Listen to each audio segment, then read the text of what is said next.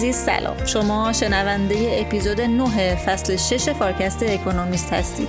امروز دوشنبه 8 آبان 1402 من هستی ربیعی به اتفاق همکارانم دکتر امینه محمودزاده دکتر حمزه عربزاده و دکتر فرهاد نیلی تا پایان این اپیزود در خدمت شما هستیم. لطفا اگر براتون مقدوره و اگر بودن و دنبال کردن این پادکست براتون مهمه حمایت از ما رو چه از طریق اسپانسری چه از طریق پلتفرم حامی باش و چه با پرداخت مستقیم از طریق شماره کارت اعلام شده در کپشن فراموش نکنید. ضمنا ازتون دعوت می‌کنم تا اگر علاقه‌مند به موضوعات مشابه با محتوایی که در فارکست اکونومیست پوشش داده میشه هستید کانال تلگرامی رهنمان رو دنبال کنید.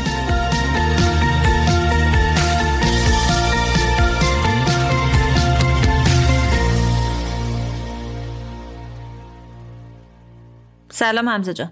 منم سلام می‌کنم به شما و به همه مخاطبین عزیز فارکست. خوشحالم که این هفته هم در خدمتتون هستم. خب امروز برای شنوندگان ما چه مطلبی رو انتخاب کردی و چرا فکر می‌کنی این مقاله موضوع مهمیه؟ ببین اکونومیست این شماره مقاله داره در قسمت Finance and Economics که به بحث هزینه‌های درمانی می‌پردازه. عنوان این مقاله هست How Healthcare Cost Stopped Rising. حالا داستان مقاله چیه؟ ببین واسه مدت های طولانی این دیدگاه همیشه وجود داشته که هزینه های درمانی در حال بلعیدن اقتصادن. به این معنی که سهم هزینه های درمانی از GDP همیشه یک روند افزایشی داشته و خواهد داشت. خب شواهد زیادی هم واسه این دیدگاه همیشه وجود داشته و نکته این مقاله اینه که به نظر میاد به دلایلی این روند در کشورهای توسعه یافته تغییر پیدا کرده. حالا چرا این موضوع مهمه؟ خب ببین ما تو قسمت های قبلی فارکست در مورد مسئله پیر شدن جمعیت جهان خیلی بحث کردیم و راجع به اثرات مختلفش صحبت کردیم تو مقاله های مختلف. و چون بخشی از اثرات پیر شدن جمعیت به هزینه های درمانی و تاثیر این هزینه ها روی بودجه دولت ها برمیگرده فکر می‌کنم این مقاله می‌تونه مهم باشه. چون می‌تونه دیدگاه ما رو در مورد هزینه های درمانی حداقل تغییر بده یا نسبت به دیدگاهی که همیشه وجود داشته یک تردیدی ایجاد بکنه. خب میشه ازت خواهش کنم که قبل از اینکه بحث رو شروع کنیم یه تصویر کلی اول از این افزایش سهم هزینه های درمانی در جی دی پی به شنوندگان ما بدی لطفا. آره ببین مثلا تو آمریکا سهم هزینه های درمانی نسبت به GDP از سال 1950 تا سال 2010 از 5 درصد GDP به 17 درصد GDP افزایش پیدا کرد. این یعنی 12 واحد درصد افزایش در سهم هزینه های درمانی. حالا باید بیایم به انگلستان نگاه کنیم. توی انگلستان هزینه های عمومی روی بخش بهداشت و درمان از اواخر دهه 70 تا سال 2015 به طور متوسط با قیمت های ثابت حدود 4 درصد در سال رشد داشته. در حالی که تو همین بازه زمانی رشد جی دی پی با قیمت های ثابت حدود 2 درصد. یعنی رشد هزینه های عمومی روی بهداشت و درمان حدودا دو برابر رشد اقتصادی انگلستان بوده. حالا مثلا بریم به فرانسه نگاه کنیم. از سال 1980 تا سال 2010 یعنی در یک بازه سی ساله سطح عمومی قیمت ها 150 درصد رشد داشته. در حالی که قیمت خدمات درمانی و قیمت خدمات مربوط به کهنسالی در همین بازه زمانی 250 درصد رشد داشته.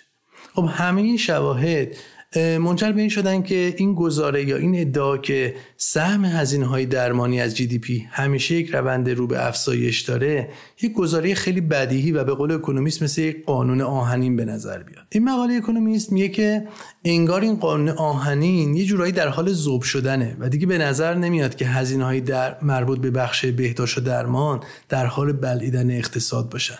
و نکته جالبم اینه که این علیرغم پیری جمعیتی و اثرات به جامونده از دوره کرونا که خب هزینه های زیادی رو روی بخش بهداشت و درمان ایجاد می‌کنن. این تغییر روندی رو که اکونومیست ازش حرف می‌زنه حدودا تو چه بازه زمانی اتفاق افتاده؟ ببین اکونومیست نموداری داره که توش سهم هزینه های بخش بهداشت و درمان از جی دی پی رو برای متوسط کشورهای OECD نشون میده. چیزی که این نمودار به ما میگه اینه که تا سال 2008-2009 این سهم به طور میانگین در کشورهای OECD در حال افزایش بوده. ولی از اون به بعد یعنی از سال 2008-2009 به بعد شیب این نمودار تقریبا صفر شده. یعنی از سال, از سال 2008-2009 به بعد به طور متوسط تقریبا سهم هزینه های درمانی از پی ثابت مونده. حالا واسه اینکه دقیق تر بگم در سال 2000 به طور میانگین هزینه های بخش بهداشت و درمان حدود 7 درصد پی بود. تو متوسط کشورهای OECD در سال 2009 این سهم به 8.9 دهم رسید. و این رقم تا سال 2020 تقریبا ثابت بود. در سال 2020 و 2021 به خاطر کرونا این سهم یهو خیلی بزرگ شد. چون از این طرف هزینه های درمانی به خاطر کرونا بالا رفت از سمت دیگه هم به خاطر لاکتان ها جی دی پی کشورها کوچیک شد. و خلاصه اینکه در این دو سال سهم هزینه های درمانی به حدود 9.6 دهم جی دی پی رسید. 9.6 درصد جی دی پی. ولی خب با پایان یافتن دوره کرونا این سهم مجددا کوچیک شد و به هلوش همون اندازه سال 2008 برگشت. واسه اینکه کم فهم بهتری هم از اندازه و اهمیت این عددا داشته باشیم این هم بگم بد نیست. ببین اگه قرار بود که سهم بخش درمان با همون روند قبل از سال 2008 2009 رشد کنه امروز کشورهای OECD باید مجموعاً دو تریلیون دلار بیشتر روی بخش درمان هزینه می‌کردن. و نکته مهم دیگه بعدی هم اینه که این روندیه که تقریبا ما تو همه کشورهای عضو OECD می‌بینیم. یعنی صرفا منحصر به چند تا کشور خاص نیست. حتی مثلا در مورد آمریکا که معروف به داشتن سهم بالای هزینه درمانی باز این روند قابل مشاهده است. خب دلیل این تغییر روند چی بوده؟ چرا روند رشد سهم هزینه های درمانی از جی دی پی توی این سال متوقف شده؟ خب بخش مهم این داستان به کم شدن رشد قیمت ها تو بخش درمانی برمیگرده. ببین یه زمانی تورم و رشد قیمت ها توی این بخش خیلی بالا بود. یعنی بالاتر بود از تورم کل اقتصاد. ولی تو سالهای اخیر تورم تو بخش بهداشت و درمان تقریبا با رشد کلی سطح قیمت ها یا با تورم کل اقتصادی تقریبا یکسان شده. حالا مثلا اگه بخوایم به طور خاص به آمریکا نگاه بکنیم تا هولوش سال 2010 تورم تو بخش بهداشت و درمان تقریبا همیشه به شکل معناداری بالاتر بوده از تورم کل اقتصاد آمریکا. ولی از سال 2010 به بعد تورم این بخش و تورم کل اقتصاد آمریکا تقریبا همیشه هم اندازه بودن. خب ما مشابه همین روند و حالا با چند سال اختلاف تو بقیه کشورهای OECD هم داریم می‌بینیم. خب بس من سوال قبلی مو یه جور دیگه بپرسم. دلیل کاهش تورم تو بخش بهداشت و درمان چی بوده؟ اصلا بیا برگردیم عقبتر. چرا تا حدود سال 2010 تورم تو این بخش بالاتر از تورم تو کل اقتصاد بوده؟ مسئله بیشتر از سمت عرضه بوده یا از سمت تقاضا؟ اکونومیست معتقده که هر دو یعنی هم طرف تقاضا و هم طرف عرضه به کاهش تورم در بخش بهداشت و درمان منجر شدن. بذارین اول به طرف عرضه نگاه کنیم. توی اقتصاد عموما این تصور وجود داشته که بخش درمانی خیلی لیبر اینتنسیوه. به این معنی که نسبت نیروی کار به بقیه نهادهای تولید توی این بخش زیاده. و نیروی کاری هم که توی این بخشن عموما کارهای غیر روتین انجام میدن و بنابراین نمی‌تونن به راحتی با ماشینالات و با اتوماسیون جایگزین بشن.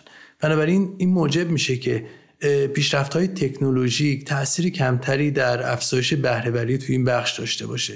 و مثلا اونطور که ما شاهد افزایش بهرهوری در بخش های فرض کنید صنعتی و کشاورزی بودیم که تو اون ماشینالات و اتوماسیون میاد جایگزین نیروی کار میشه و بهرهوری رو بالا می‌بره این اتفاق تو بخش درمان کمتر میفته یا اصلا نمیفته خب این مسئله منجر به اون چیزی میشه که ما تو اقتصاد به عنوان بامال افکت یا تاثیر بامال می‌شناسیم. نام دیگه این پدیده یا این تئوری بیماری هزینه یا کاست دیزیزه. فکر کنم لازم باشه این نظریه بامول افکت رو یکم برای شنوندگان ما توضیح بدی. ببین نظریه رو اولین بار اقتصاددانی به نام ویلیام بامول در دهه 60 مطرح کرد و برای همین هم این, مفهوم این نظریه رو بیشتر به نام خود این اقتصاددان می‌شناسیم. این نظریه چی میگه؟ این نظریه به ما میگه که اگه بهرهوری در یک بخش از اقتصاد به اندازه بخش های دیگه بالا نره قیمت های نسبی اون بخش بالا میرن و افزایش پیدا می‌کنن. به عبارت دیگه قیمت نسبی کالا و خدمات در اون بخشی از اقتصاد که بهرهوری توش رشد نکرده یا به اندازه سایر بخش ها رشد نکرده افزایش پیدا می‌کنه. از لحاظ توری هم این نظریه خیلی شهودیه. خب مثلا فرض کنیم که بهرهوری تو بخش صنعت بالا بره. خب این به این معنیه که هزینه نهایی تولید تو بخش صنعت پایین میاد و تولید به صرفه تر میشه. بنابراین همزمان هم قیمت ها توی بخش صنعت پایین میان و هم ها بالا میرن. خب این منجر به این میشه که فرض کنید تو بخش خدمات که در اون بهرهوری به اندازه بخش صنعت بالا نرفته بنگاه ها برای اینکه بتونن نیروی کارشون حفظ بکنن مجبور میشن که های بالاتری پرداخت کنن. خب این دستمزدهای بالاتر هم خودش منجر به افزایش قیمت تمام شده کالا و خدمات عرضه شده توی این بخش میشه و نهایتا قیمتهای نسبی این بخش رو بالا می‌بره. حالا جالب اینه که ویلیام بامال وقتی که این نظریش رو مطرح می‌کنه اتفاقا بخش خدمات درمانی رو به عنوان مثالی ذکر می‌کنه از بخشی که توش بهرهوری رشد کمتری داره نسبت به بخش صنعت و کشاورزی. و با همین استدلال این نگرانی رو مطرح می‌کنه که هزینه های بهداشت و درمان مدام سهم بیشتری در سبد کالای مصرفی مصرف کننده ها و خانوار پیدا بکنن. اگه من درست فهمیده باشم پس این نظریه می‌تونه توضیح بده که چرا قیمت ها تو بخش بهداشت و درمان نسبت به بخش دیگه رشد بیشتری داشته. حالا بیا برگردیم به حرف اصلی مقاله. چرا تو ده 15 سال اخیر فاصله رشد قیمت ها تو این بخش با رشد قیمت ها تو سایر بخش اقتصادی کمتر شده؟ دقیقا درسته. بس که مطرح کردیم مبنی بر اینکه رشد تکنولوژی و بهرهوری در بخش خدمات درمانی کمتر بوده عموما توضیح بوده واسه اینکه چرا قیمت ها در بخش بهداشت و درمان رشد بیشتری داشتن نسبت به سایر بخش ها و چرا تورم تو این بخش بالاتر از تورم کل اقتصاد بوده. ولی خب همونطور که گفتیم چیزی که ما در ده 15 سال اخیر شاهد بودیم این بوده که رشد قیمت ها توی این بخش ها یعنی تو بخش بهداشت و درمان به مرور کمتر شده. توضیح اکونومیست اینه که در عمل ما دیدیم که در سالهای اخیر اتفاقا پیشرفت های تکنولوژیک خیلی بهرهوری رو در قسمت های مختلف بخش درمان افزایش دادن. مثلا دیجیتالیزه کردن پرونده بیمارها تونسته هزینه های کاغذبازی رو به شدت کم کنه. ایجاد شبکه های کامپیوتری این امکان رو ایجاد کرده که مثلا تو بخش های مختلفی بیمارستان به سوابق یک بیمار دسترسی راحتتری پیدا بکنن. یا مثلا همه تحولاتی که تو صنعت دیجیتال ایجاد شده منجر به این شده که بهرهوری توی بخش بیمه تو صنعت بیمه خیلی افزایش پیدا بکنه. بنابراین حرف اکونومیست به طور خلاصه اینه که علی‌رغم labor intensive بودن بخش درمان این بخش هم به خصوص تو سالهای اخیر تونسته از مواهب پیشرفت های تکنولوژیک بهره ببره. حالا اگه بخوام یکم عدد و رقم هم بگیم ببین تو سال، سالهای 1990 تا سال 2000 بهرهوری نیروی کار در بخش درمان توی آمریکا 13 درصد کاهش داشت. ولی از سال 2000 تا سال 2019 این کاهش بهرهوری کاملا جبران شد. یا مثلا به انگلستان اگه نگاه بکنیم مطالعات نشون میدن که بین سالهای 2004 تا سال 2016 یعنی در فاصله فرض کنید بازی 12 ساله بهرهوری نیروی کار تو بخش بهداشت و درمان 17 درصد رشد داشته. در حالی که در همین بازه زمانی افزایش بهرهوری نیروی کار در کل اقتصاد انگلستان فقط 7 درصد بوده.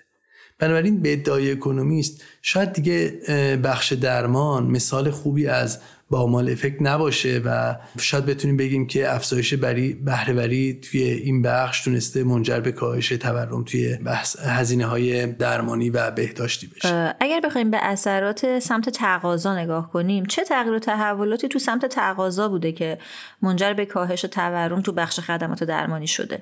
خب یه قسمت داستان به بحث سیاست گذاری تو بخش درمان برمیگرده. مثلا تو آمریکا لایه‌ای که به عنوان اوباما کیر می‌شناسیم و لایه‌ای بود که برای گسترش بیمه همگانی توی آمریکا. خب این لایه سیاست هایی رو دنبال می‌کرد که یه سری هزینه های اضافی و غیر ضروری رو کاهش بده. مثلا به خاطر سیاست هایی که توی این لایه اومده برای پزشکا خیلی سخت میشه که بخوان فرض کن برای اسکن های غیر ضروری بیان نسخه بنویسن تا پول اضافه بگیرن. خب این موضوع عملا منجر به این میشه که تقاضا برای یک سری خدمات غیر ضروری از بین بره یا کاهش پیدا بکنه. یا مثلا توی اروپا بعد از بحران مالی 2008-2009 چون خیلی از کشورهای اروپایی با مسئله کسری بودجه مواجه شدن هزینه های درمانیشون رو کاهش دادن. حالا این کاهش هزینه بعضا از طریق کاهش افزایش حقوق تو بخش درمان بود. مثل چیزی که مثلا فرض کنید توی انگلستان شاهدش بودیم. و بعضا هم تو اون چیزی که تو بقیه تو خیلی از کشورهای دیگه دیدیم این بود که دولت ها اومدن خدمات درمانیشون رو کاهش دادن. البته بعضی وقتا هم این کاهش خدمات درمانی اونقدر شدید بوده به گفته اکانومیست که عملا برای قشر کم درآمد خیلی مشکل زا شده. حالا مثالی هم که می‌زنه مثال یونانه که کاهش شدید خدمات دولتی برای بخش درمان به شدت به حوزه سلامت به خصوص حوزه سلامت اخشار کم درآمد جامعه ضربه زده. حالا یه بحث دیگه هم که باز مربوط میشه به طرف تقاضا به بحث نوع داروها و خدماتی که دولت های رای می‌کنن برمیگرده. مثلا اکانومیست اشاره می‌کنه که دولت ها تو این سالها تلاش کردن که داروهای برندار رو با داروهای جنریک مشابه که خب خیلی علاوه قیمتی متفاوت هستن جایگزین کنن. حالا مثلا اگه به کشورهای اروپایی نگاه کنیم از لحاظ تعدادی میزان داروهای ژنریک الان حدود 50 درصد بازاره در حالی که سهم تعدادی داروهای جنریک در سال 2010 فقط 33 درصد بازار بود. خب این نشون میده که یک trend و یک روندی وجود داره برای استفاده بیشتر از داروهای ژنریک که عموما خیلی خیلی ارزون تر از برندهای معروف هستند البته یه نکته مهم دیگه هم که باز به طرف تقاضا برمیگرده و اکونومیست بهش اشاره می‌کنه اینه که نهایتا در کشورهای ثروتمند جهان خدمات بخش درمان تا حد زیادی یک نوع کالای لوکس حساب میشن. به این معنی که با افزایش درآمد خانوارها میان سهم بیشتری از درآمدشون رو برای خدمات بهداشتی و درمانی مصرف می‌کنن. خب رشد درآمد سرانه در کشورهای ثروتمند دنیا نسبت به دوره قبل از بحران مالی 2007-2008 خیلی پایین تر اومده. بنابراین بخشی از کاهش سهم هزینه های درمانی در کشورهای ثروتمند به گفته اکانومیست به خاطر اینه که رشد درآمد سرانه تو این کشورها کمتر شده. اکونومیست میگه طبق برآورد خودش این عامل بین 40 درصد تا 60 درصد از ثابت موندن رشد هزینه های درمانی رو بعد از سال 2007-2008 توضیح میده. بنابراین این عامل از نظر اکونومیست عامل خیلی خیلی مهم و تعیین کننده. خب برای اینکه جمع بندی کنیم. اکونومیست در مورد آینده هزینه های درمانی چی میگه؟ ببین خب به هر حال عوامل مختلفی هستن که می‌تونن در آینده هزینه های درمانی تاثیر بذارن و این پیش بینی داستان رو سخت می‌کنه. از یه طرف مثلا فرض کنیم پیر شدن جمعیتی می‌تونه عاملی باشه برای افزایش سهم هزینه های درمانی. از طرف دیگه خب به نظر میاد که رشد اقتصادی کشورهای صنعتی پایین بمونه. و اگه اینطور باشه همطور که تو بخش آخر بحثمون مطرح کردیم این می‌تونه عاملی باشه برای اینکه سهم هزینه های درمانی زیاد بالا نره و ثابت بمونه یا حتی کمتر بشه.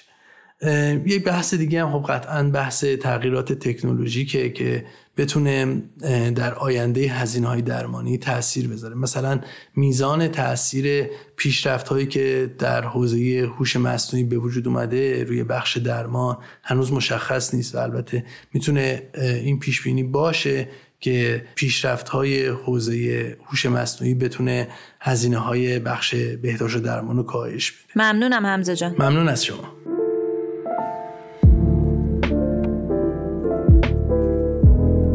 گفتگوی بعدی رو با دکتر فرهاد نیلی در مورد میراث آتاتورک در ترکیه انجام دادم. همراه ما بمونید.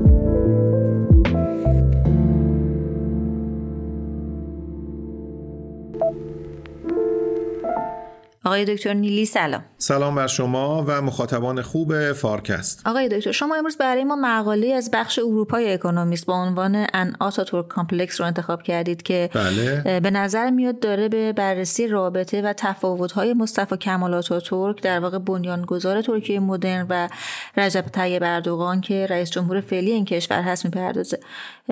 آقای دکتر چرا اکونومیست از واژه complex استفاده کرده و complex آتاتورک یعنی چی؟ اکونومیست در واقع این رو به کنتراست بین آتاتورک به عنوان یه چهره غالب و مسلط و دارای کاریزمای بالا و اردوغانی که الان بیش از 20 ساله نزدیک 20 ساله در واقع در قدرت هست این در واقع کنتراست رو موضوع مقاله خودش کرده در این شماره. و در واقع یه جوری داره توضیح میده که اردوغان آیا همچنان در سایه آتاتورک یا توانسته از زیر سایه آتاتورک بیاد بیرون و خودش رو به عنوان یه چهره مستقل مطرح کنه؟ قصه complex ی که بهش اشاره می‌کنه چنان که در ادامه خواهیم گفت در واقع اکانومیست دو وجه عمده شخصیت آتاتورک یا دو رکن عمده میراث آتاتورک رو برجسته می‌کنه و میگه که اردوغان سکولاریزم رو گذاشت کنار و چون خودش یه اسلامگرای توسعه طلب بود و دنبال اسلام سیاسی بود طبیعتا نمی‌تونست با سکولاریزم آتاتورک کنار بیاد اما ناسیونالیزم رو جایگزین کرد که حالا خواهیم گفت این جایگزینی ناسیونالیزم در واقع به عنوان یک گذار از ترکیه قدیم به ترکیه جدید شاید قابل طرح باشه آقای دکتر علت انتخاب این مقاله چی بوده و چرا فکر می‌کنید این موضوع برای شنوندگان ما جذابه؟ واقعیتش علت انتخاب این مقاله به نظرم اینه که خیلی البته به اجمال فرایند دولت سازی و ملت سازی در واقع state building و nation building رو توی مقاله توضیح میده و چون این تقریبا با دوره پهلوی اول ما مقارنه در واقع دوران پهلوی اول پهلوی دوم و بعد از انقلاب دوران جمهوری اسلامی ما هم تقریبا 100 سال رو عبور کردیم. بنابراین فرایند رو انگار یه آزمایشگاه طبیعی کنار ما وجود داره در شمال غرب ما که این فرایند رو ما ببینیم که چگونه ساخته میشه چگونه ساخته شده. البته به اجمال من یک دریچه ای باز می‌کنم ولی امیدوارم تو هفته های بعد تو مقالات بعد بهانه های پیدا بکنیم که دوباره برگردیم به اینکه این ترکیه که ما الان می‌بینیم چه میراثی بهش رسیده و چه میراثی به بعدی ها خواهد رسوند بنابراین این فرایند رو مطرح می‌کنیم و دوباره تنه می‌زنیم به اون عنوان در واقع complex آتاتورک. دکتر این داستان state building یا دولت سازی که توی صحبتتون بهش اشاره کردین چی بوده توی ترکیه؟ ببینید هفته پیش ما اشاره کردیم به پایان جنگ جهانی اول که دو پدیده بزرگ رو در واقع در جهان رقم زد. اساسا نقشه سیاسی و نقشه جغرافیایی و جغرافیای سیاسی جهان رو تغییر داد. یکی شکست تحقیرآمیز آلمان بود تو جنگ جهانی اول که از دل اون در واقع ناسیونالیزم افراطی آلمان و نازیسم ظهور کرد که به جنگ جهانی دوم انجامید. خارج از موضوع مقاله امروز ماست. دوم بحث تجزیه خلافت عثمانی بود. اشاره کردم من به ماجرای خلافت عثمانی خیلی اجمالی هفته گذشته. ببینید خلافت عثمانی برای چند قرن نزدیک شش قرن یکی از بزرگترین تهدیدهای اروپا بود. عثمانی تا دروازه وین پیش رفته بود دیگه. مسلمانان عثمانی در واقع یه تهدید بزرگ کنار مسیحیت اروپا بودن. دورانی که خب تعصب مذهبی خیلی بیشتر از امروز ما بود. این تهدید وجود داشت اما در درون خلافت عثمانی ما ترک ها رو داشتیم و عرب ها رو. و تجزیه عثمانی در پایان جنگ جهانی اول 1917 این اتفاق رو رقم زد که ترک ها در واقع یک کشور رو ساختن که ترکیه امروزه و عرب ها خودشون به چندین کشور تقسیم شدن که گفتیم دیگه. اردن و سوریه و لبنان و عراق و اینها در واقع میراث همون تجزیه هستن. و انگلستان مستقر شد تو بخش عربی که حالا ماجرای اسرائیل و اینا یه بخشش رو در واقع هفته گذشته گفتیم امروز باش کار نداریم. از 1917 که پایان جنگ جهانی اوله تا 1923 که آتاتورک اعلام جمهوری مستقل می‌کنه سالهای ضعف ترکیه بود. یونان حمله کرد به ترکیه. خلافت عثمانی که تجزیه شده بود چیزی ازش نمانده بود. از دل این در واقع خاکستر آتاتورک سر برآورد و اعلام جمهوری کرد. اما واقعا آتاتورک یه فرد ناشناخته نبود. آتاتورک از فرماندهان جنگ جهانی اول بود. در واقع درسته که عثمانی شکست خورد در جنگ جهانی اول.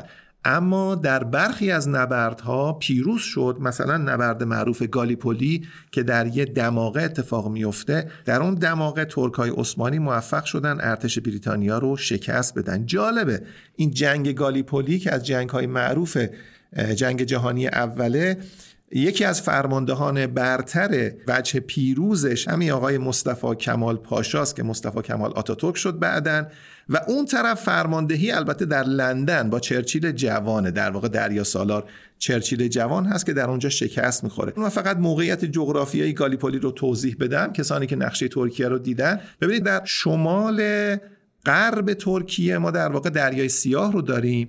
در جنوب غربش دریای مرمره رو داریم. کسانی که استانبول رفتن یا نقشه استانبول رو دیدن تنگه بوسفور در واقع این دوتا دریا رو به هم وصل می‌کنه. اما دریای مرمره که میاد در دل ترکیه در جنوب غرب استانبول قرار داره خودش با یه تنگه به نام تنگه داردانل وصل میشه به دریای مدیترانه. گالیپولی در اون انتهای تنگه داردانل قرار داره. در اونجا در واقع نیروی دریایی انگلستان حمله کرد. چون تو جبهه غرب شکست خورده بودن در جبهه شرق می‌خواستن پیروزی حاصل بکنن. ناوگان دریایی انگلستان میاد اونجا مستقر میشه و در اونجا عثمانی موفق میشه شکست بده. و بنابراین مصطفی کمال پاشا یک کردیت خیلی بزرگی از اون نبرد کسب کرده. نبرد خونینی بوده دیگه. میگن تنگه داردانل قرمز رنگ میشه از میزان تلفاتی که در اون جنگ داده میشه. و مصطفی کمال پاشا از اونجا حزب ترک های جوان رو در واقع تشکیل میدن و یک جریانی رو قبل از تجزیه عثمانی شکل میدن که جریان سکولار ترک های جوان هست. همین جریانی که بعدا جمهوری مستقل ترکیه رو تشکیل میده. بنابراین یک کردیت یه اعتبار بزرگی کسب کرده بود به عنوان یه فرمانده پیروز نظامی در جنگ گالیپولی. و این هم یکی از آیرونی های تاریخ پیروز جنگ گالیپولی شکست خورده جنگ جهانی اوله که عثمانی باشه و شکست خورده جنگ گالیپولی پیروز جنگ جهانی اوله که بریتانیا باشه. و البته همیشه این با چرچیل میماند که چرچیل در اونجا برآورد اشتباه کرد. در نبرد گالیپولی. ولی بگذریم. منظورم اینه که مردم میشناختند آتاتورک رو. هم به عنوان یه فرمانده پیروز نظامی هم به عنوان یه لیدر سیاسی که حزب ترکای جوان رو تشکیل داده بود تا منتهی شد به اکتبر 1923 صد سال پیش در چنین روزی که در واقع اعلام جمهوری کرد و ساعتی بعد از این اعلام پارلمان ترکیه هم در واقع ایشان به عنوان رئیس جمهور ترکیه شناسایی کرد. اما گفته میشه در تاریخ و به نظرم ادعای اقراقی درش نیست که کمتر رهبری وجود داره که صد سال مردم با خاطرش زنده باشن و اونو به عنوان یه سمبل به عنوان یه کاریزما به عنوان یه چهره که داره ملت رو نمایندگی می‌کنه در واقع شناسایی کرده باشن و خب به حال این سایه آتاتورک آتاتورک 15 سال بعد از اون تاریخ فوت کرد. بنابراین اگر نگاه کنیم که الان اردوغان تقریبا 20 ساله در قدرت هست از 2003 اردوغان نخست وزیر شد که عبدالله گل رئیس جمهور بود و بعد اردوغان رئیس جمهور شد اردوغان پنج سال بیشتر از آتاتورک در قدرت بوده. اما در واقع در مصاف سیاسی اجتماعی با آتاتورک به نظر می‌رسه که همچنان کاریزمای آتاتورک غالب هست. آقای دکتر با استناد به چی میگن هنوز توی ترکیه محبوبه؟ با همین عکس‌ها و پرچمایی که مردم توی ترکیه به در و دیوار وصل می‌کنن یا نه؟ یه منبع دیگه ای براش وجود داره. اکانومیست گزارش میده از چند تا نظرسنجی و میگه توی این نظرسنجی ها 60 درصد مردم ترکیه که 46 درصد supporter های حزب عدالت و توسعه که رهبریش دست اردوغان در درون همینا بودن اینا میگن که در واقع آتاتورک دوست داشتنی ترین محبوب ترین رهبر سیاسی ترکیه است. به نظرم اکانومیست با گزارش همین در پاراگراف اول مقاله خودش تنه می‌زنه به ماجرای اردوغان. میگه ببین حزب خودت که رهبرش هستی حزب عدالت و توسعه از این مردمی که در واقع 60 درصدشون گفتن که آتاتورک چهره محبوب هست 46 درصد اینها در واقع از کسانی هستن که تو حزب خودشن. یعنی اونها هم در واقع آتاتورک رو قبول دارن. میگه که 90 درصد مردم ممنون و متشکر از آتاتورک هستن به خاطر کارهایی که توی ترکیه انجام داده و 73 درصد کسانی که ازشون نظرسنجی شده میگن که ارزش هایی که ترویج کرده این ارزش ها هنوز ارزش های معنیداری است و مردم اون ارزش ها رو بهش قائلن و پایبند بهش. بنابراین واقعا قصه ای نیست که عکس های آتاتورک این طرف و طرف هست. قصه ای نیست که مثلا figure آتاتورک روی سکه هست مثلا روی اسکناس هست و امثالهم نه. واقعا نظرسنجی حالا من نمی‌دونم اون نظرسنجی چقدر نظرسنجی معتبری بوده ولی به حال اکونومیست تو پاراگراف اول خودش اشاره می‌کنه به این ماجرا. توجه داشته باشیم که الان که تو ماه اکتبریم توی پاییز هستیم چند ماه بیشتر نگذشته از آخرین انتخابات ریاست جمهوری ترکیه که درش اردوغان پیروز شد. بنابراین مردم توجه دارن که اردوغان یه رهبر سیاسی است که گفته میشه حالا می‌تونه بیاد و بره. اما در واقع اون فیگر اون چهره اون کاریزمایی که آتاتورک داره ظاهرا هنوز چهره برتر هست و مردم این دوتا رو با هم در واقع اشتباه نمی‌کنن و هنوز محبوب ترین سیاست مدار خودشون رو در عصر جدید در ترکیه 100 سال گذشته در واقع آتاتورک مینامد آقای دکتر اگه اجازه بدین برگردیم به موضوع دومی که ابتدای صحبتتون بهش اشاره کردین بحث nation building آتاتورک ترکیه رو حول چی ساخت؟ همینطور که گفتیم از 1917 تا 1923 در واقع روزهای خوبی نبود برای ترکیه. از خاکستر در واقع تجزیه خلافت عثمانی. این خلافت عثمانی فقط یک حکومت نبود یه تمدن بود. خلیفه گری اولا خلیفه ها خودشون رو جانشین پیغمبر اعلام می‌کردن. اسلام دین مسلط بود. خلافت عثمانی در واقع یه خلافتی بود که کاملا ترویج اسلام می‌کرد. البته در تاریخ گفته میشه که در همین قسطنطنیه یعنی استانبول امروز و در دایره حکومت عثمانی ادیان ابراهیمی که اهل کتاب گفته میشن در امنیت و صلح با هم زندگی می‌کردن. فقط غیر مسلمان های اهل کتاب یعنی مسیحیان و یهودیان اجازه سوار شدن بر اسب نداشتن اجازه حمل سلاح نداشتن. خونهشون نمی‌تونست مشرف به خونه مسلمان ها باشه. و مالیاتی که می‌دادن که بهش جزیه گفته میشه از مالیاتی که مسلمان ها می‌دادن بیشتر بوده. و جالبه که گفته میشه در تاریخ خود این سازوکار انگیزشی بوده که یه تعداد از اینا میان مسلمان میشن. مسلمان میشن حالا من نمیگم به این دلیل ولی وقتی مسلمان میشن طبیعتا از همه اون مزایا برخوردار میشن.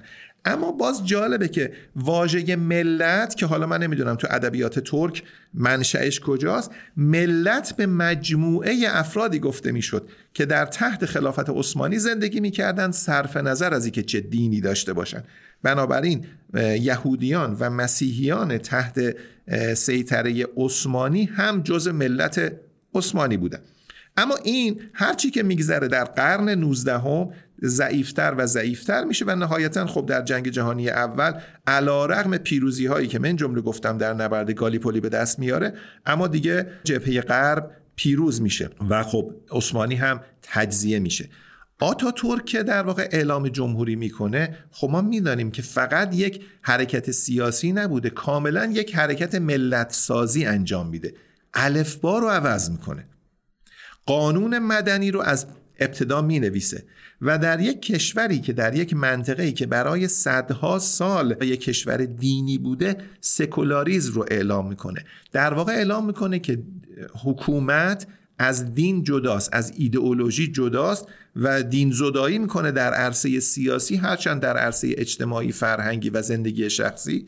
چنان که در ادامه خواهیم دید دین بر سر جای خودش بوده. بنابراین اردوغان وقتی در سال 2003 به نخست وزیری می‌رسه یک چنین سیطری رو داشته به خصوص که قبلش هم نظامیان همچنان بر سر کار بودن. بنابراین اردوغان با یک چنین اجندایی میاد سر کار که خودش رو به عنوان یک چهره متمایز سیاسی معرفی کنه. من یادم میاد در اکتبر 2009 که اجلاس سالانه صندوق بینالمللی پول و بانک جهانی در استانبول برگزار شد. اردوغان در نطق افتتاحیه‌ای که در استانبول ارائه شد در حضور 180 رئیس کل بانک مرکزی همه کشورهای جهان و 180 وزیر اقتصاد و دارایی همه کشورهای جهان. چند نکته کلیدی گفت که من هیچ از خاطرم نمیره. نکته اولی بود که گفت که شما در شهری آمدید که این شهر تنها شهری است که در دو قاره واقع شده. خب می‌دانیم دیگه تنگ تنگه بوسفور بخش آسیایی استانبول رو از بخش اروپایی جدا می‌کنه. اما تنگه بوسفور مرز بین دو قاره است که از وسط یک شهر عبور می‌کنه. اردوغان از این مثال استفاده کرد. گفت استانبول فقط این نیست که بین دو قاره واقعه. استانبول بریج هست پلی هست که تمدنها رو وصل می‌کنه. ادیان رو وصل می‌کنه فرهنگ ها رو وصل می‌کنه و این پل هایی که روی بوسفور زده شده به نظرم یک نماده. سه پل فکر می‌کنم اگه اشتباه نکنم رو بوسفور زده شده که بخش آسیایی اروپایی استانبول رو به هم وصل می‌کنه. نمادی از همین تفکری است که اردوغان داشت. بریج بین همه اینها. و بعد از این عبور کرد راجع به اقتصاد ترکیه گفت راجع به اجلاس گفت راجع به بحران مالی گفت که یک سال قبل 2007 2008 در همه جهان اتفاق افتاد. راجع به نابرابری ها گفت. یه مقداری در واقع نطق سیاسی کرد. دوباره نقطه فرودش گفت ببینید ما یه برنامه میان مدت داریم در ترکیه و او برنامه میان مدت اینه که استانبول رو تبدیل کنیم به مرکز مالی منطقه و بعد مرکز مالی جهان. همونجا من احساس کردم که اردوغان داره بلند پروازی هاش داره در واقع مطرح می‌کنه. توجه داشته باشین که دوبی بحرین و استانبول رقابت با هم داشتن که بشن مرکز مالی منطقه. هیچ کدام نشدن البته. دوبی مرکز تجاری شد. استانبول و دوبی با هم در سر جذب توریست با هم رقابت داشتن. بحرین اصلا نمی‌تونست تو چنین رقابت های وارد بشه. اما هیچ کدام نتونستن network effect لازم برای تشکیل مرکز مالی منطقه رو درست بکنن چه برسه به که مرکز مالی جهان بشن. اما واقعا اردوغان چنین ambition ی داشت چنین بلند پروازی در واقع در اونجا داشت. ادعای بزرگی است در حضور 180 رئیس کل بانک مرکزی و 180 وزیر اقتصاد و دارایی. بگه من اینجا رو می‌کنم مرکز مالی جهان. ولی خب بلند پروازیش در واقع ادامه داشت. اما نکته اینه که اردوغان به عنوان یک پایه‌گذار اسلام سیاسی آمد. حتی اردوغان بهش گفته شد می‌خواد ایران دوم بشه. اینو اکونومیست هم تو مقاله خودش اشاره می‌کنه. Planning to turn Turkey into a second ایران میگه در واقع ادعا می‌شد که اردوغان می‌خواد ایران دوم رو درست بکنه. و میگه هنوز این نگرانی در واقع در مورد اردوغان وجود داره. میگه در دو دهه‌ای که اردوغان در قدرت بود سعی کرد این ترتیبات سکولار مربوط به ترکیه رو در واقع در هم بشکنه از هم جدا بکنه. مثلا مدارس دینی رو درست کرد. الان 13 درصد از مدارس دولتی ترکیه مدارس دینی هن. در واقع درش ترویج دینی می‌کنه. ترکیه بالاترین مالیات بر الکل رو داره. ترکیه پایین ترین میزان در واقع مصرف الکل رو در اروپا داره. سختگیری هایی که نسبت به الکل میشه. ترکیه سعی کرده که اسلام رو ترویج بده. و طبق آخرین آماری که گرفته شده افرادی که معتقد به دین نیستند در ترکیه طی دهه گذشته از دو درصد به هفت درصد رسیدن. یعنی هنوز 93 درصد مردم متدینن پایبند به دینن معتقد به دینن. زنانی که هجاب می‌گذارند طبق آخرین آماری که گرفته شده از 63 درصد به 59 درصد تقلیل پیدا کرده. 4 درصد 4 واحد درصد کمتر شده. اما 59 درصد زنان ترکیه در واقع پایبند به پوششی هستند که محجبه تلقی بشوند. و مصرف مشروبات الکلی علا رقم که تبلیغ می شود اما هیچ رشدی نداشته و کمترین بوده در اروپا. این یکی از لگاسی ها یا میراث دو دهه در قدرت بودن اردوغانه. اردوغان می‌خواد نشان بده که سکولار نیست. و این complex ی که گفتم در ابتدای مقاله همینه. اردوغان زیر سایه آتاتورک می‌خواد نشون بده یه شخصیت سکولار نیست به اسلام سیاسی و به تلفیق اسلام و مدرن گرایی باور داره. به خاطر همین است که مقاله میگه اردوغان سعی کرده هرچی میگذره ناسیونالیزم و ملیتگرایی رو جایگزینی سکولاریزم بکنه. چون معتقد با ناسیونالیزم می‌توانه هم میراث آتاتورک رو داشته باشه و هم خودش رو در اونجا جای بده. مقاله با این جمله تمام میشه. به نظرم جمله قشنگی. میگه نه اردوغان در سرزمین آتاتورک احساس خانگی می‌کنه. نه آتاتورک اگر زنده بود در سرزمین اردوغان احساس در خانه بودن می‌کنه. ناسیونالیسم تنها پیوند این دوست. به خاطر همینم مقاله به نظرم سوتیترش خیلی هوشمندانه انتخاب شده. میگه اردوغان سعی نکرد undo کنه یعنی در واقع کنار بگذاره میراث آتاتورک رو. میراث آتاتورک رو شکست به دو تیکه سکولاریزمش رو گذاشت کنار با اسلام سیاسی مدرن گرا جایگزین کرد ناسیونالیزمش رو نگه داشت و به عنوان در واقع چیزی که خودش هم مدافع این رو دنبال کرد. آقای دکتر می‌تونم خواهش کنم مقاله رو جمع بندی کنید؟ ما به نظرم اگه بخوایم مقاله رو جمع بندی بکنیم میشه ما دو دوره از 20 ساله گذشته که اردوغان بر سر قدرت بوده رو جدا کنیم. دوره اول که اردوغان با شعار چلنج کردن به چالش گرفتن آتاتورک بر سر کار آمد. اردوغان به عنوان یک چهره مروج اسلام سیاسی و مدرن گرا بود و خواست خودش رو در عرض آتاتورک مطرح بکنه. و بعد همزمان پس از کسب موفقیت های سیاسی که داشت و پس از کسب موفقیت های اقتصادی که داشت هدف گذاری کرد پیوستن به اتحادیه اروپا رو. باز من خاطرم میاد در نطق 2009 که اردوغان داشت در اجلاس در افتتاحیه اجلاس سالانه IMF و ورد بانک اردوغان در سال 2009 اکتبر 2009 اعلام کرد. ما از پنج شرط در واقع پیمان ماستریخ پیوستن به اتحادیه اروپا دو شرطش رو همین الان برآورده کردیم و داریم بقیهش رو انجام میدیم. اردوغان می‌خواست به اتحادیه اروپا بپیونده و اینو اعلام کرد. به عنوان یه لنگر سیاسی اقتصادی مهم برای ترکیه اعلام کرده بود و خب پذیرفته نشد. به نظر می‌رسه در دور دوم اردوغان هم سعی کرد که اون ایمیجی که ساخته شده بود که نپذیرفته شد ترکیه برای پیوستن به اتحادیه اروپا رو با ناسیونالیسم جبران بکنه. و همینطور که مقاله میگه سعی کرد یک خودگردانی استراتژیک استراتژیک اتونومی رو از غرب ترویج بکنه. بگه ما مستقل از غربیم.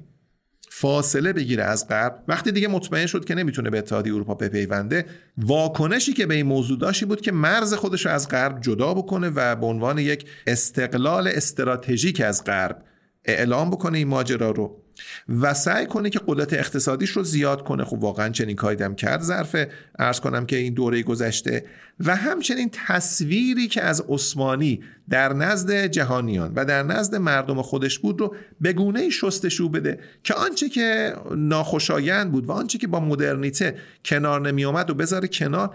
اما میراث فرهنگی اجتماعی عثمانی رو به عنوان یه چیزی که الان می‌تونه برای ترکیه کردیت ایجاد بکنه انجام داد. و خب واقعا اتفاق افتاد دیگه. مثلا تابستان امسال بالاترین رکورد توریسم رو ترکیه داشت. یه دلیلش همین بازدید از همین میراث بود دیگه. فکر کنم بالا یک میلیون نفر در یک ماه توریست داشت در واقع ترکیه در همین تابستان گذشته. بنابراین واقعا موفق شد چنین کاری رو انجام بده.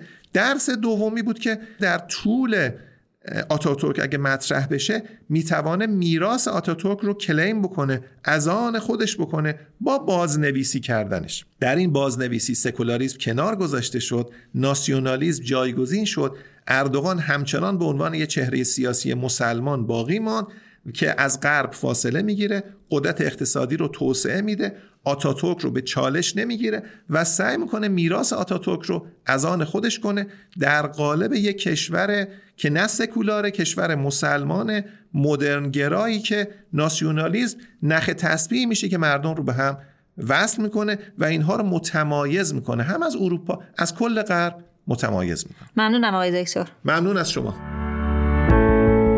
گفتگوی بعدی رو با دکتر امینه محمودزاده در مورد سیگنال های بازار به اقتصاد اروپا انجام دادم. با ما بمونید. سلام امینه جان. سلام عرض می کنم خدمت شما و شنوندگان عزیز فارکست. خوشحالم که مجدد در خدمتشون هستم.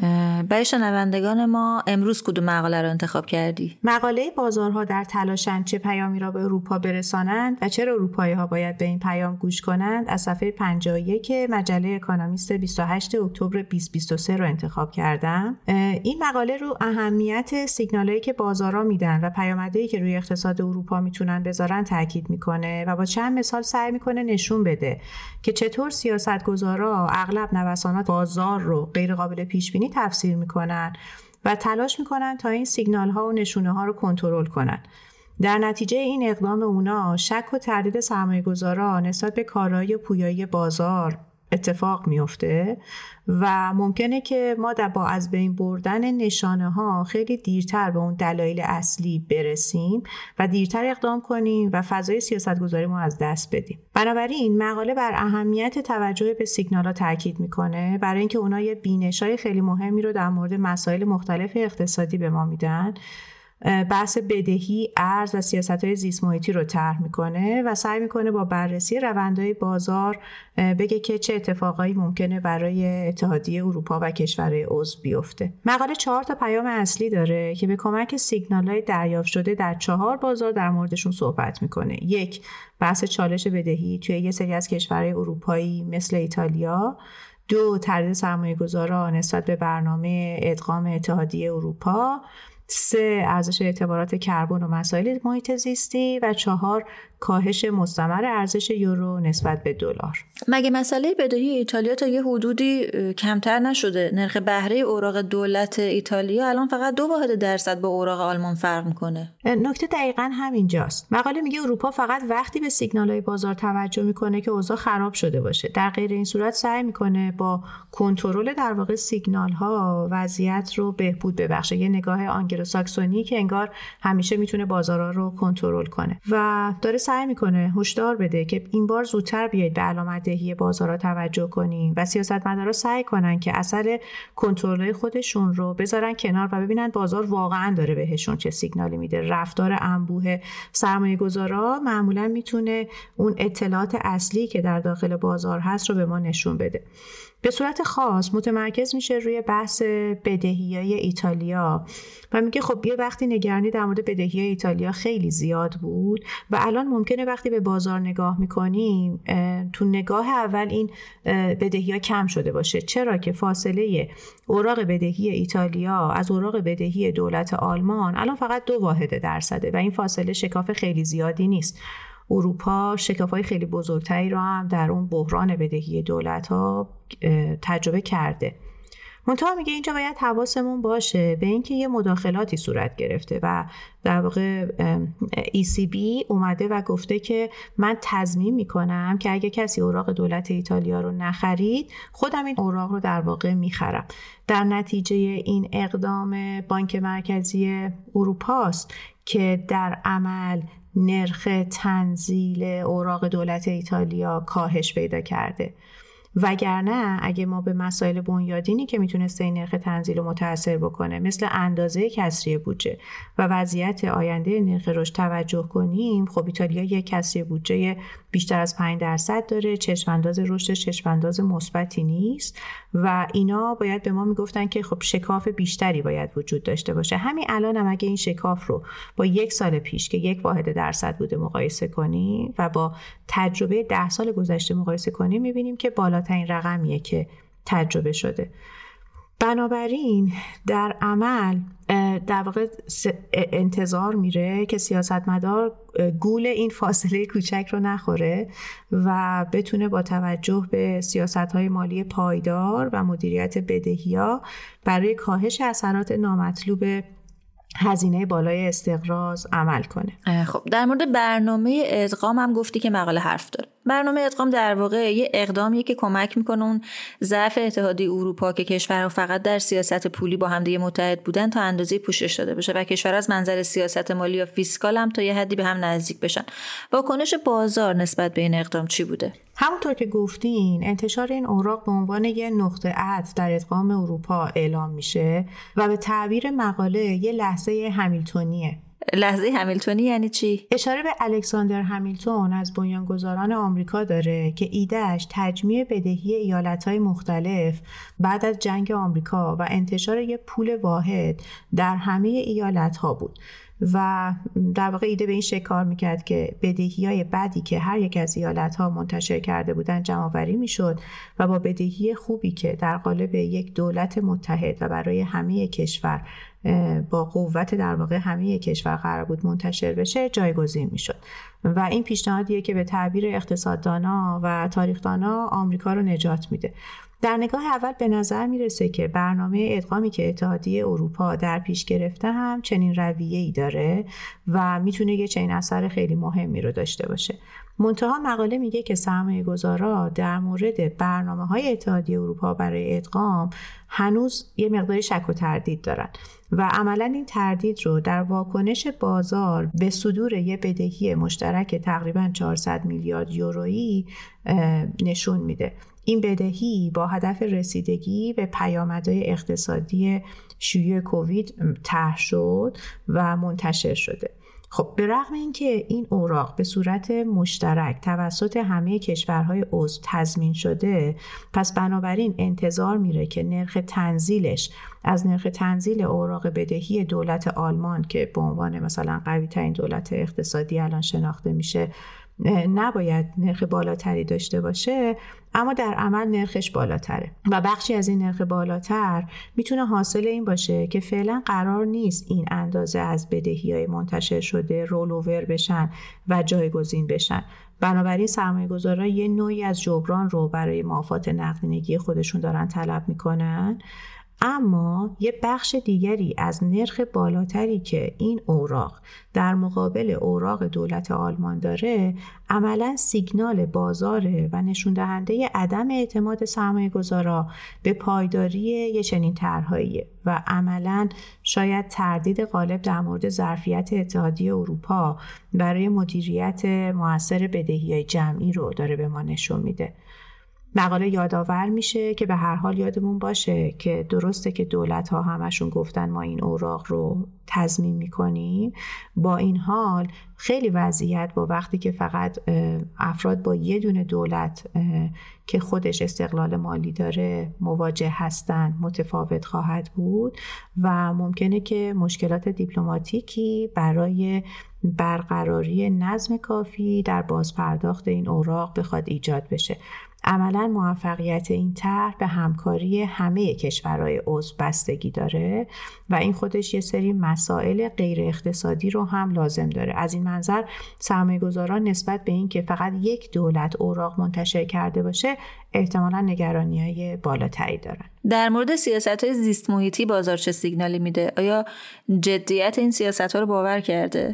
بله بر اساس ادعای مقاله این بخش قسمت امیدوار کننده ماجراست تو سال 2005 اتحادیه اروپا یه سیستم تجارت انتشار گازهای گلخانه ای رو راه اندازی کرد که بر در واقع بر مبنای اون آلاینده های بزرگ مثل نیروگاهها باید برای حق ورود کربن به جو یه مبلغی رو میپرداختن. برای سالها قیمت این اعتبارات 10 یورو در هر تن یا کمتر بود و این قیمت پایین انگیزه ای برای کارخونه های آلوده کننده ایجاد نمی کرد که برن توی فناوری های سبز سرمایه گذاری کنن. و شاید در عمل داشت نشون می‌داد که اروپا در مورد پاکسازی و مسائل زیست خیلی هم جدی نیست. اما الان به نظر می‌رسه که شرایط تغییر کرده و قیمت اعتبارات کربن از تقریبا سال 2018 افزایش پیدا کرده. اوایل امسال برای یه مدت کوتاهی حتی از 100 یورو هم گذشت و الان تقریبا شده 81 یورو. این موضوع خب به پر کردن جیب خزانه دولت ها هم کمک می‌کنه ولی حالا این قصه به کنار. این روند سودی قیمت اعتبارات کربن نه تنها نشون دهنده افزایش اعتماد سرمایه گذارا به سیاست های زیست محیطی اروپاست بلکه به عنوان یه شاهدی بر تعهد منطقه به توسعه پایدارم داره عمل می‌کنه. مقاله نشون میده که این پاسخ مثبت بازار به ابتکارات زیست محیطی برای ترویج یه اقتصاد سبزتر و پایدارتر توی اقتصاد اروپا می‌تونه خیلی مهم باشه و یه نقطه امیدوار کننده در میون سیگنال هایی که بهش اشاره داره باشه. ممنونم. در مورد ارزش نسبی یورو به دلار هم گفتی که نکاتی وجود داره. در این زمینه مقاله به تاثیر نوسانات ارزش یورو در برابر دلار می‌پردازه و پیامدهای کاهش ارزش یورو در دهه گذشته رو که نشون دهنده چالش های بالقوه اقتصاد اروپاست بررسی می‌کنه. کاهش ارزش یورو به عنوان یک سیگنال خیلی مهم از وضعیت اقتصادی اتحادیه اروپا پتانسیل نوآوری و پویایی کلی اتحادیه اروپا داره عمل می‌کنه. مقاله بر اهمیت در نظر گرفتن عوامل مختلف موثر در ارزش گذاری ارز از جمله نرخ بهره تاکید می‌کنه و میگه که اروپا نیازمند یه برنامه‌ریزی استراتژیک برای رسیدگی به چالش های اقتصادی که پیامد شما داریم در در واقع بازار ارز و کاهش ارزش پولش می‌بینیم. یادمون باشه که برای اکثر اروپایی ها واحد پول مرموزترین نتیجه تعلق به اتحادیه اروپاست در نهایت مقاله درک جامعتر از دینامیک هایی که توی بازار ارز وجود داره و اینکه یه در واقع تصمیم های پیشگیرانه ای برای اطمینان از رونق بلند مدت و ثبات اتحادیه اروپا باید گرفته بشه رو خیلی جدی تشویق می‌کنه. خب مقاله چه پیامی برای ما تو ایران داره؟ حرف اصلی مقاله اهمیت سیگنال دهی بازاره. سیگنال که به عنوان شاخص های حیاتی سلامت و ثبات اقتصادی شناخته میشن.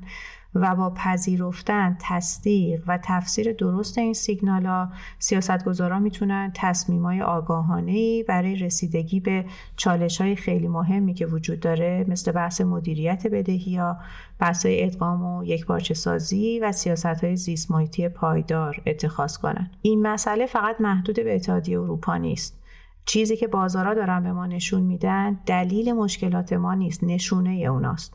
با کنترل و حذف سیگنالا طبیعتا مشکلات رو داریم از بین نمی‌بریم. فقط زمان درک مسئله رو به تعویق میندازیم و طبیعتا هزینه های حل مسئله رو برای خودمون افزایش میدیم. چون هرچه زمان میگذره فضای سیاستگذاری ماست که داره کوچکتر میشه و در واقع دردی که دیر احساس بشه احتمالا زخمش زخم عمیقتری شده. ممنونم امینه جان. خیلی از فرصتی که در اختیار من قرار دادید. متشکرم.